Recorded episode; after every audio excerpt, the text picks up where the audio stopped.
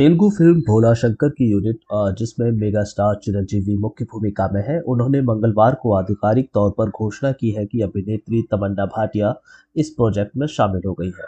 Unit ने tweet पर अभिनेत्री का स्वागत करते हुए एक पोस्टर ट्वीट किया। तमन्ना ने भी फ़िल्म का हिस्सा होने के लिए खुद के एक ट्वीट के साथ ट्वीट पर जवाब दिया है। उन्होंने कहा, mega massive movie Bhola Shankar का हिस्सा बनकर सम्मानित और खुश हूँ। एक बार फिर चिरंजीवी सर के साथ स्क्रीन साझा करने का इंतज़ार नहीं कर सकती।